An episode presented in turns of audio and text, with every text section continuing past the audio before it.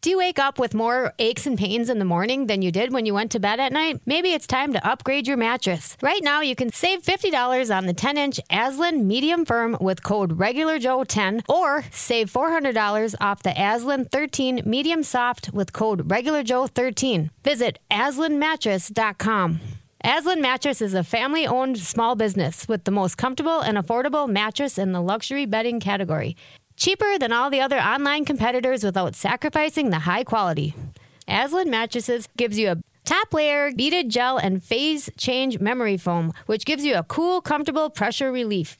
The next level is the next generation memory foam for proper transition of all body shapes and sleep positions. The third layer is made up of active support foam, keeping the spine properly aligned. Goodbye, back pain. One of my favorites is the 13 inch medium plush because of its soft and refreshing feel that doesn't give away to sag like other mattresses do.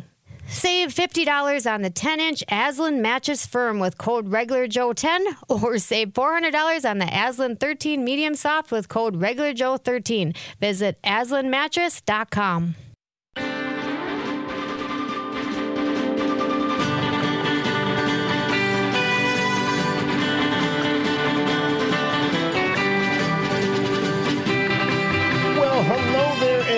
welcome. It is the regular Joe Show. Of course, I'm he, your regular Joe, on this Freedom Friday. And we are doing the headline roundup. Sitting in on the roundup today, none other than Shannon taking the lead. She is 1 0. The headline before the break Japan's Naked Man Festival ends after more than a thousand years. She said true, but then tell them what you said on the break because as soon as we clicked off the mics, you're like, uh, Uh, now I think it's fake because a thousand years is like a long time. I mean, that's a millennium. I mean, that's, that's I mean, I'm trying to think of anything, uh, you know, other than organized religion that has lasted that long. I mean, in that sense. But, uh, but you, of course, you locked in your answers. So, an I annual event. unlock it? No, we have no key. Uh, we're, we we throw away the key. An annual event, commonly known as the Naked Man Festival, came to an end after nearly a thousand years due to the declining population in the area. Could it have something to do with running around naked? Uh, the Somen Sai Festival, commonly known as the Naked Man Festival, involves hundreds of loincloth men gathering at the temple in Ashu. Asu, I don't know how to say that, but, but it's somewhere in Japan. I'm sorry, I'm looking across the glass at Steve because when I re- would you sign up for this? Uh, so I'm going to go back to that description. Hundreds of iron, uh, excuse me, loinclad men gathering in a temple to wrestle for ownership of a bag of talisman blessed by the temple's chief priest. I'm, I'm just going to say that, yeah, no wonder it's Good luck. can't imagine why it's declining in, in popularity. Uh, Daigo Fujinami, chief priest of the temple, announced that this year's festival, which was on a Saturday, would be the last. Quote, this decision is due to the aging of individuals involved in the festival and a shortage of successors, Fujinami wrote on the temple's website. Well, I mean, they've moderned up, right? They got a website. While efforts were made to continue the festival to the best of our abilities in order to prevent last minute cancellations or disruptions in the future, the decision to cancel the festival itself has been made. Now, I would just like to put a plug in here that this is why you do things like Bags for Bravery, because it's much easier to get people to come out and do beanbag tournaments than it is to don a loincloth and, you know. Is that a real life beanbag tournament? Is that what you're saying? exactly. I mean, I mean, I, I'm trying to be culturally sensitive, but I'm just saying why. just, but anyway, now you went with with true. Now that you've heard more, did you do you still want to change your your answer? Where where, where are you? I'm still confused. I, I still, well, yeah, I guess it's true because it's locked in. But but you, do you still have doubt about how whether you're right? You have the doubt. Well, the fact of the matter is, don't doubt yourself because That's a true story, right, Steve?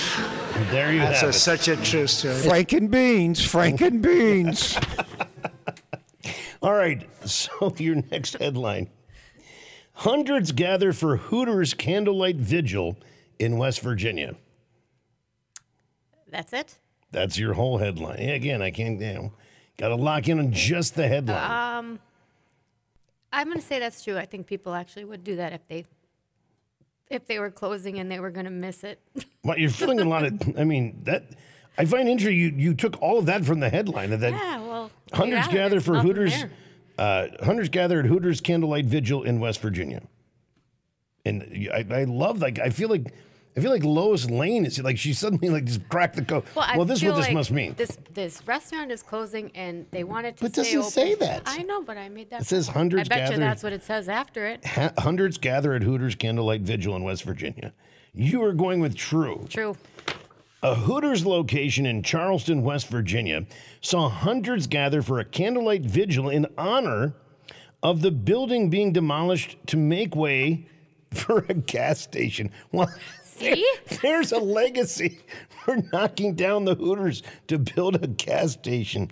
Uh, former employees and residents gathered to share hugs and tears while mourning the loss of the building via candlelight. The location to become a local landmark, apparently not, uh, because they're not getting done before its closure. A sizable group of young men also gathered at the building to uh, site to hoot, holler, and even crowd surf. The crowd yelled, quote, long live Hooters, as the youngsters screamed enthusiastic, enthusiastically for the local news news cameras.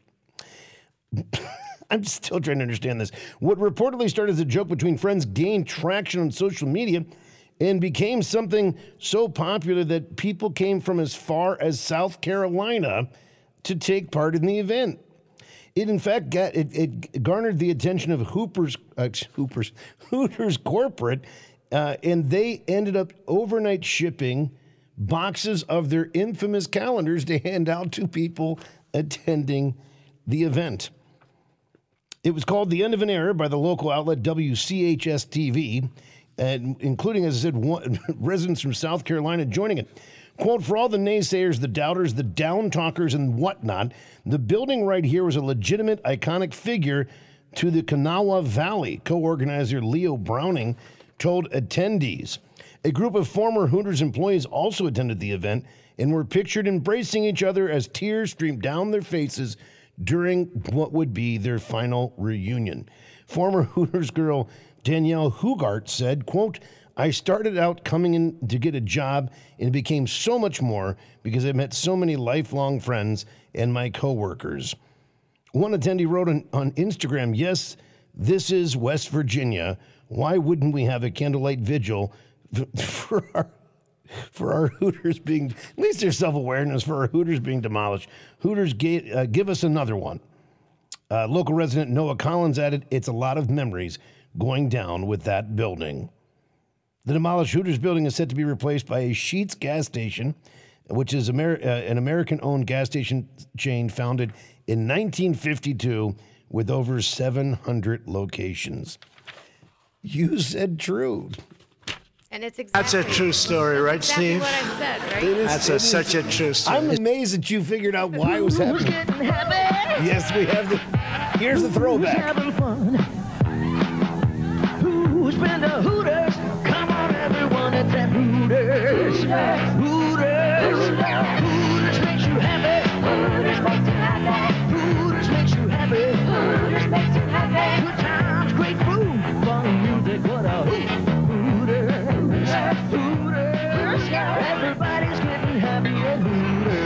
Now, we, we often joke about Steve not knowing lyrics. He knew every lyric that he was singing along to that one.